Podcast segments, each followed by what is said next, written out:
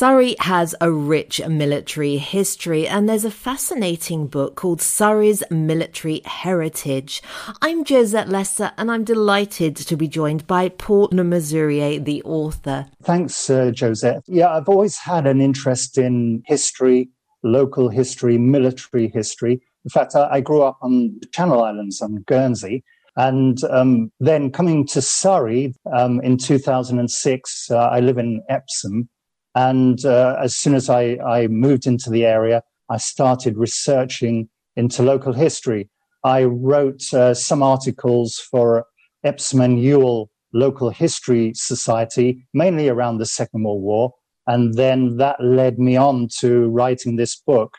And it is a fascinating book, I have to say, Paul. So what were you most surprised about?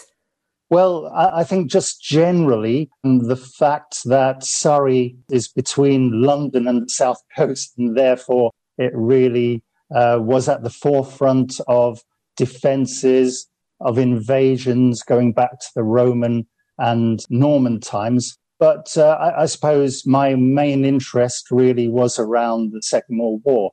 And since we've just had the 80th anniversary of the Battle of Britain, I thought it was, it would be really appropriate to talk about, the role that Surrey played in the Battle of Britain, especially around the RAF air bases that are located in the county. Of course, Battle of Britain was the 10th of July until the 31st of October 1940. So very intense. Tell us a little bit about the Surrey involvement. Yes, in the county, I guess there were really three main airfields that were basically involved with the Battle of Britain. And the centre of that was around Kenley, which is near to Caterham. We also had Redhill Airfield and Croydon Airfield. Now, Croydon at the time was in Surrey. Of course, it's no longer in the county of Surrey, but during the Second World War, it was part of Surrey. But Kenley, I think, really was the centre of the RAF operations for Battle of Britain as far as Surrey is concerned, and was taken over by the RAF just before the war started. They built concrete runways around 1939, 1940, and then it became host to a squadron of Hurricanes and Spitfires. So really quite instrumental in fighting the Luftwaffe as they came over to attack our island and also to prepare, if you like, for the invasion that Hitler had planned at the time. So Kenley really was the mainstay of the Battle of Britain as far as Surrey is concerned. And I guess the main event that took place then was in August 1940, when it was attacked by German bombers, and significant damage was caused at the time. There were several people killed on the ground. Some of the aeroplanes were damaged, as well as some of the buildings, the hangars. But fortunately, the airfield was back in operation within about 24 hours. So then it was back fighting the Luftwaffe. So that was Kenley. Croydon, before the war, it was the busiest international airport in Europe, but it was taken over just before the Second World War started, and the base of RAF. And again, during the Battle of Britain, it was also attacked. The damage to the airport wasn't significant, but unfortunately, there was a large factory nearby which was manufacturing parts for the RAF. And that was significantly damaged with a large loss of life. Those were the two main airfields of the RAF, but you also mentioned there was a third. Yes, Redhill, again, was used before the war as an RAF pilot training facility. And so that was also a substation, if you like, to Kenley. Now, during the war, it became the base for Polish squadron. And they used to train Polish pilots at RAF Redhill. The airfield is still in existence. It's a private airfield at the moment. And then moving on from the Battle of Britain, during D-Day preparations, it was heavily used for building up stores and ammunitions that were used during D-Day. You mentioned the Polish, but of course we had a lot of Americans as well.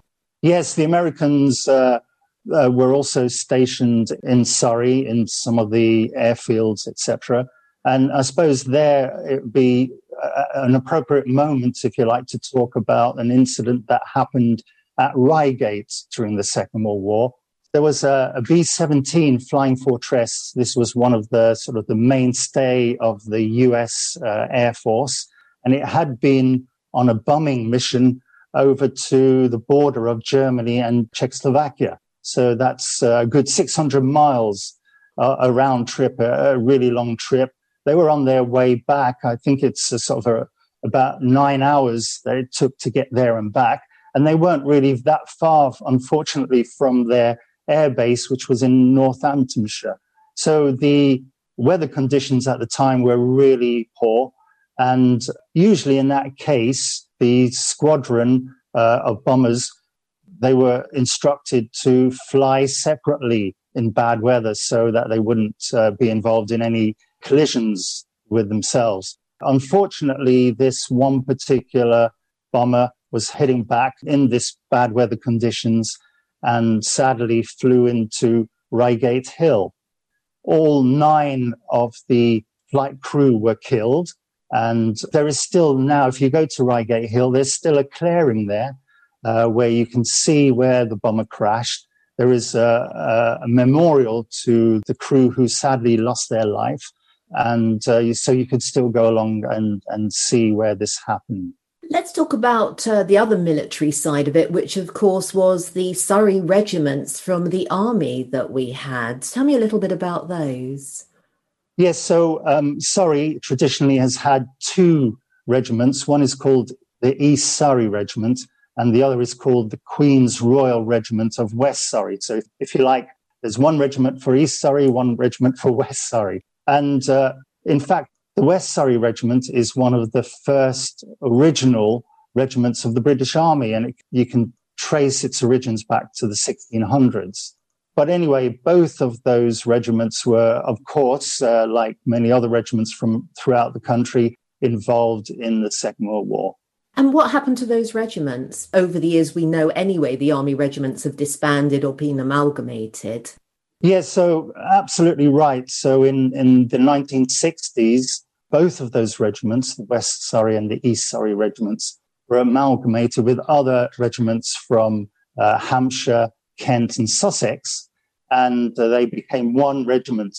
And now they're all part of what's called the Princess of Wales Royal Regiment. So finally, I'd like to ask you, what is the standout part of history for you during the Second World War in Surrey?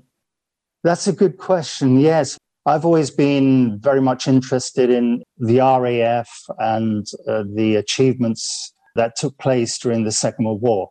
And so there's one very important person which I would like to draw attention to, and that's Barnes Wallace. And he has a very strong connection with Surrey. Originally, his career was nothing to do with aircraft, but he was a marine engineer working at a shipbuilder's. But anyway, after that, he became involved in designing airships and then actually moved to Surrey in the 1930s when he started working for Vickers. Now, Vickers, their main base was at Brooklands near to Weybridge, and therefore he moved to Surrey and started working at Brooklands. Now, he was involved in designing some of the main bombers that were used by the RAF. One of the most famous is the Wellington, and he came up with a brand new design which was based on a more or less a lattice structure, which meant that the aircraft was very strong, reliable, and durable. So that was one of his first major achievements. But of course, he's probably best known for the bouncing bomb, which was used during the Dambusters raid. And part of the testing of that took place at Silvermere Lake, which is near to Brooklands, and it's now a golf course. But you can see the small lake is still there. So he was heavily involved in that. And then after that, he went on to design some very large bombs, one of which is called the Tallboy, and that was used towards the end of the Second World War. So he carried on working for Vickers, based at Brooklands, until the 1970s, when he retired. He lived in Effingham during that time, and he's buried in the local church in Effingham Village. Well, that is a really nice connection for Brooklands Radio. So, Paul Le Mesurier, author of Surrey's Military Heritage, thank you so much for speaking with me. Thank you very much, Josette.